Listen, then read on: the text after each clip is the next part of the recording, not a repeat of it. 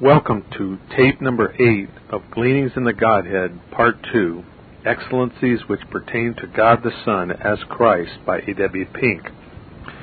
This Reformation audio resource is a production of Still Waters Revival Books. There is no copyright on this material, and we encourage you to reproduce it and pass it on to your friends. Many free resources, as well as our complete mail order catalog, containing classic and contemporary Puritan and Reformed books, CDs, and much more at great discounts, is on the web at www.swrb.com.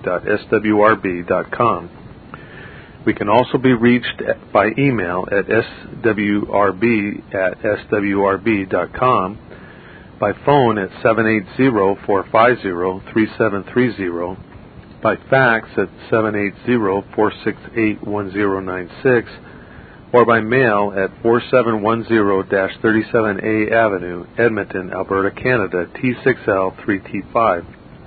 If you do not have a web connection, please request a free printed catalog. If you do have a web connection and would like to be added to our email list, please send an email to add at swrb.com with the word add in the subject line.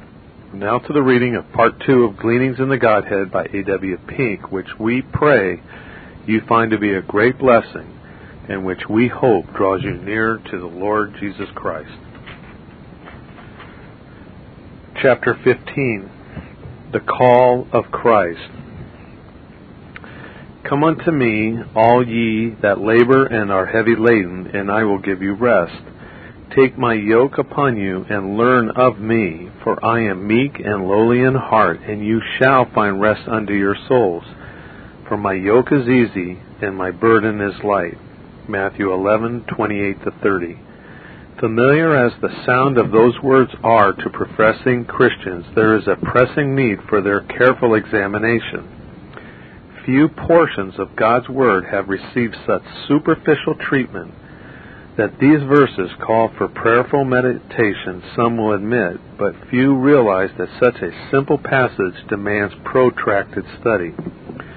Many take it for granted they are they already understand its meaning, hence they make no diligent inquiry into the significance of its terms.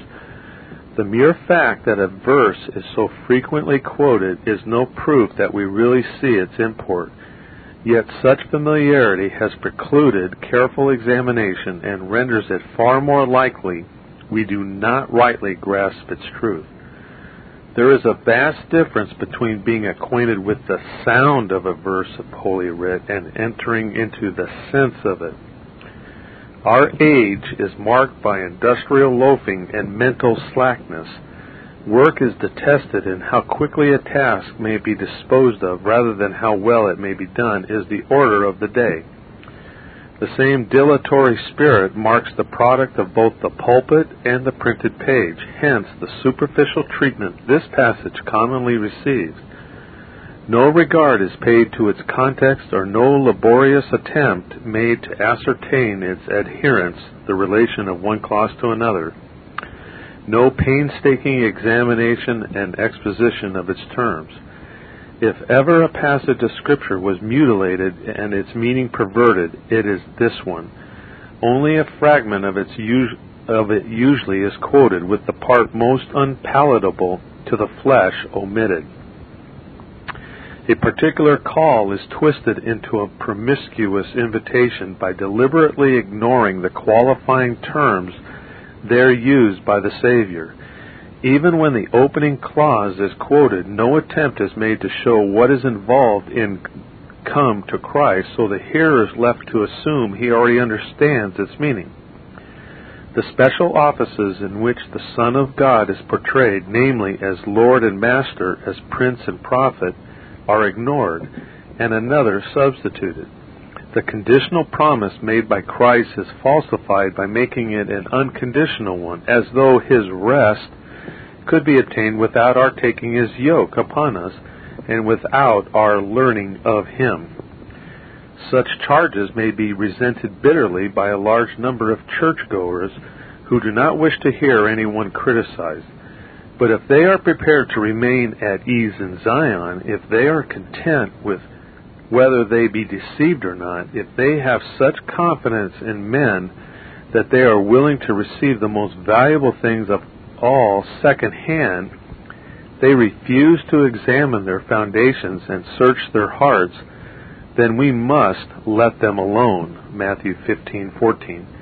But there are still some who prize their souls so highly they consider no effort too great to ascertain whether or not they possess a saving knowledge of God's truth, whether or not they truly understand the terms of God's salvation, whether or not they are building on an unshakable foundation. Take a closer look at the passage. It opens with, Come unto me, and I will give you rest, and closes with, and you shall find rest unto your souls. It is not, as some have supposed, two different rests which are spoken of, but the same in both cases, namely spiritual rest, saving rest. Nor are two different aspects of this rest portrayed, but rather one view, excuse me, one rest viewed from two distinct viewpoints. In the former, divine sovereignty is in view. I will give in the latter, human responsibility is enforced. You shall find. In the opening clause, Christ affirms that He is the giver of rest. In what follows, He specifies the terms upon which He dispenses rest. Or to express it another way, the conditions of which we must meet if we are to obtain that rest. The rest is freely given, yet only to those who comply with the revealed requirements of its bestower. Come unto me. Who issues this call? Christ, you reply. True, but Christ in what particular character?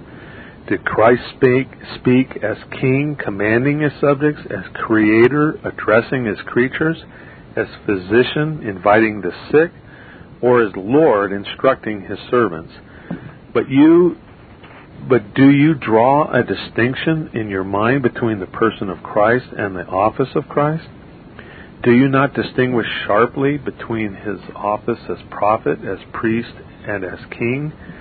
Have you found no distinctions, both necessary and helpful?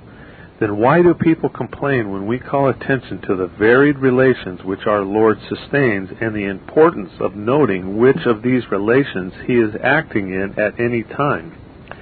Attention to such detail often makes all the difference between a right and wrong understanding of a passage. To answer our query in what particular character Christ issued this call, it is necessary to look at the verses preceding. Attention to context is one of the very first concerns for those who would carefully ponder any particular passage. Matthew 11 opens with John the Baptist having been cast into prison from which he sent messengers to Christ to acquaint him with his perplexity. Verses 2 and 3. Our Lord publicly vindicated his forerunner and magnified his unique office, verses 4 to 15.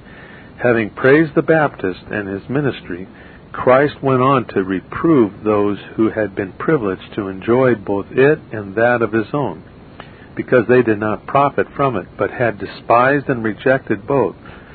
So depraved were the people of that day, they accused John of being demon possessed and charged Christ with being a glutton and a wine bibber. Verses 16 to 19. One of the most solemn passages in Holy Writ, verses 20 to 24, records some of the most fearful words which ever fell from the lips of the Son of God. He upbraided the cities where most of his mighty works were done because they repented not. Verse 20. Note that Christ refuses, refused to gloss over the perversity of the people. Instead, he charged them with their sins. And let antinomians observe that, so far from the Christ of God ignoring human responsibility or excusing men's spiritual impotency, he held them strictly accountable and blamed them for their impenitency. Quoting Matthew Henry, quote, Willful impenitency is the great damning sin of multitudes that enjoy the gospel, and which, more than any other, sinners will be upbraided with to eternity. The great doctrine that both John the Baptist, Christ himself, and the apostles preached was repentance. The great thing designed to both in the piping and in the mourning was to prevail with people to change their minds and ways. to leave their sins and turn to God. But this they would not be brought to. He does not say because they believe not, for some kind of faith may, many of them had, that Christ was a teacher come from God, but because they repented not.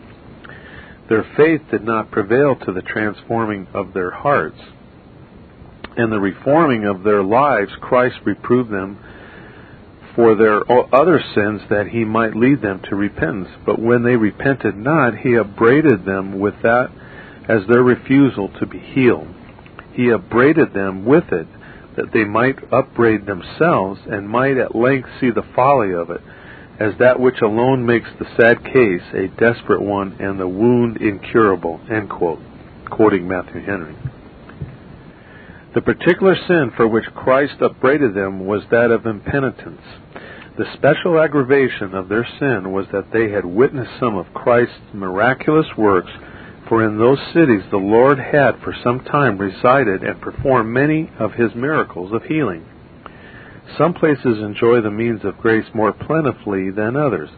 Just as certain parts of the earth receive a much heavier rainfall than others, certain countries and towns have been favored with pure gospel preaching and more outpouring of the Spirit than others. God is sovereign in the distribution of his gifts, both natural and spiritual, and unto whomsoever much is given, of him shall much be required. Luke 12:48. The greater our opportunities, the greater our obligations, and the stronger the inducements we have to repent, the more heinous is impenitence, and the heavier reckoning will be. Christ notes his mighty works among us, and will yet hold us to account of them. Woe unto thee, Chorazin! Woe unto thee, Bethsaida! Matthew 11:21 Christ came into the world to dispense blessings, but if his person is despised, his authority rejected, and his mercy slighted, then he has terrible woes in reserve. But how many church attenders hear anything at all about this? Often the pulpiteer has deliberately taken the line of least resistance and sought only to please the pew withholding what was unpalatable or unpopular. Souls are deceived, uh, excuse me, souls are deceived if a sentimental Christ is substituted for a scriptural Christ. If his beatitudes, Matthew 5, are emphasized and his woes, Matthew 23, are ignored. In still further aggravation of their sin of impenitence, our Lord affirmed that the citizens of Chorazin and Bethsaida were worse at heart than the Gentiles they despised. He asserted that if Tyre and Zidon had enjoyed such privileges as they, they would have repented long before in sackcloth and ashes. Some of the blessings Christendom despises would be welcome in many parts of heathendom. Quoting Thomas Scott, quote, we are not competent to solve every difficulty or fully to understand the whole of this subject. It suffices that Christ knew the hearts of the impenitent Jews to be more hardened in rebellion and enmity and less susceptible of suitable impressions from his doctrine and miracles than those of the inhabitants of Tyre and Sidon would have been, and therefore their final condemnation would be proportionally more intolerable. End quote. On the one hand, this passage does not stand alone. See Ezekiel 3, verses 6 to 7. On the other, the repentance spoken of by Christ is not necessarily one which leads to eternal salvation. Still more solemn are the awful words of Christ, Matthew 11:23 to 24, where he announced the doom of highly favored Capernaum. Because of the unspeakable privileges enjoyed by its inhabitants, they had been lifted heavenwards, but because their hearts were so earthbound, they scorned such blessings. Therefore, they would be brought down to hell. The greater the advantages enjoyed, the more fearful the doom of those who abuse them. The higher the elevation, the more fatal they fall from it. Honorable Capernaum is then compared with dishonorable Sodom, which, because of its enormities, God had destroyed with fire and brimstone. It was in Capernaum the Lord Jesus had resided chiefly upon entry into his public ministry, and where so many of his miracles of healing were accomplished. Yet so obdurate were its inhabitants, so wed to their sins, they refused to apply to him for the healing of their souls. Had such mighty works been done by him in Sodom, its people would have been affected, and their city remain as a lasting monument of divine mercy. But I say unto you that it shall be more tolerable for the land of Sodom in the day of judgment than for thee. Verse 24. Yes, my reader, though you may hear nothing about it from the pulpit, there is a day of judgment awaiting the world. It is the day of wrath and revelation of the righteous judgment of God, who will render to every man according to his deeds. It is the day when God shall judge the secrets of men by Jesus Christ according to my gospel. Romans 2, 5, and 16. For God shall bring every work into judgment with every secret thing, whether it be good or whether it be evil. Ecclesiastes 12:14. The Lord knoweth how to deliver the God, godly out of temptations, and to reserve the unjust unto the day of judgment to be punished. 2 Peter 2:9. The punishment then meted out will be in proportion to the opportunities given and rejected, the privileges vouchsafed and scorned, the light granted and quenched. Most intolerable will be the doom of those who have abused the greatest advancements heavenward. At that time Jesus answered and said, I thank thee, O Father, Lord of heaven and earth, because thou hast hid these things from the wise and prudent and hast revealed them unto babes. Matthew 11:25. The connection between this and the preceding verses is most instructive. There the Lord Jesus intimates that the majority of his mighty works had produced no good effect upon those who saw them, that their beholders remained impenitent. So little influence had his gracious presence exerted upon Capernaum where he spent much of his time, that its fate would be worse than Sodom's. Christ looks away from earth to heaven and finds consolation in the sovereignty of God and the absolute security of his covenant. From upbraiding the impenitence of men, Christ turned to render thanks to the Father. On the word answered, Matthew Henry said, quote, It is called an answer though no other words are found recorded but his own, because it is so comfortable a reply to the melancholy, melancholy considerations preceding it, and is aptly set in the balance against it. A word of warning is needed at this point, for we are such creatures of extremes. In earlier paragraphs, we referred to those who substituted a sentimental Christ for the true Christ Yet the reader must not infer from this that we believe in a stoical Christ, hard, cold, devoid of feeling. Not so. The Christ of Scripture is perfect man as well as God the Son, possessed of human sensibilities, yes, capable of much deeper feeling than any of us, whose faculties are blunted by sin the Lord Jesus was not affected by was not unaffected by grief when he pronounced the doom of those cities, nor did he view them with fatalistic indifference, as he found comfort in the sovereignty of God. Scripture must be compared with Scripture. He who wept over Jerusalem, Luke 19:41, would not be unmoved as he foresaw the intolerable fate awaiting Capernaum. The fact that he was the man of sorrows precludes any such concept. A similar warning is needed by hyper Calvinists with fatalistic stoicism.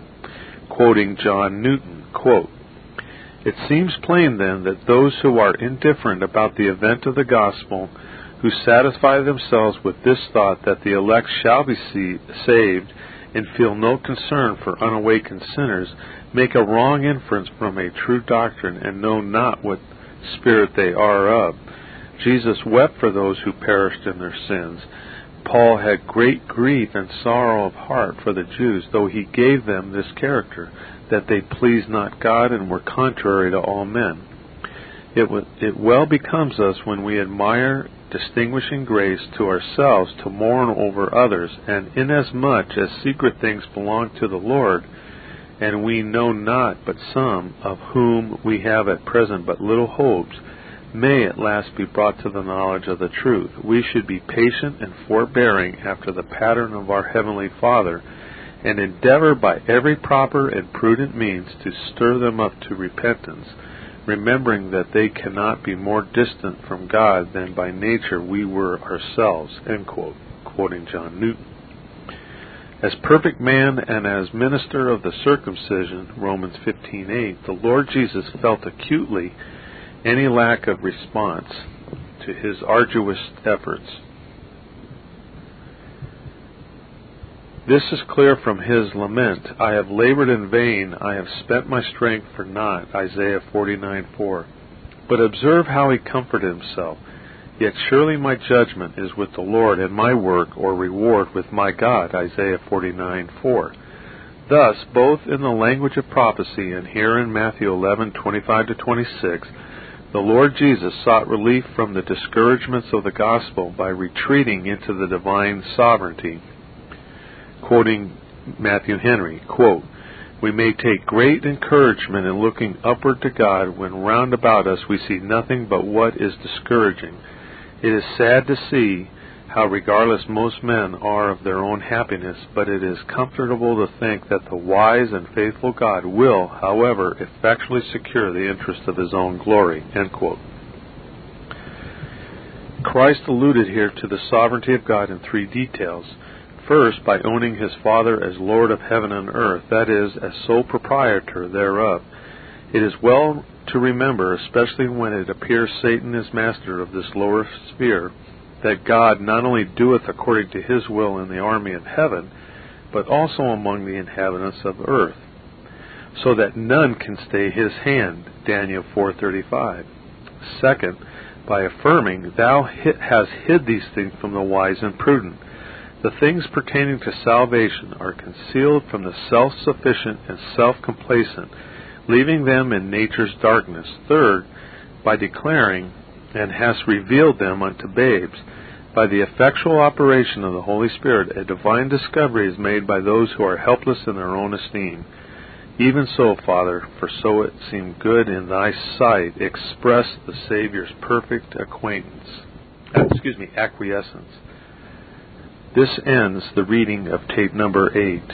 Please continue re, uh, listening on the next tape in the series. Thank you.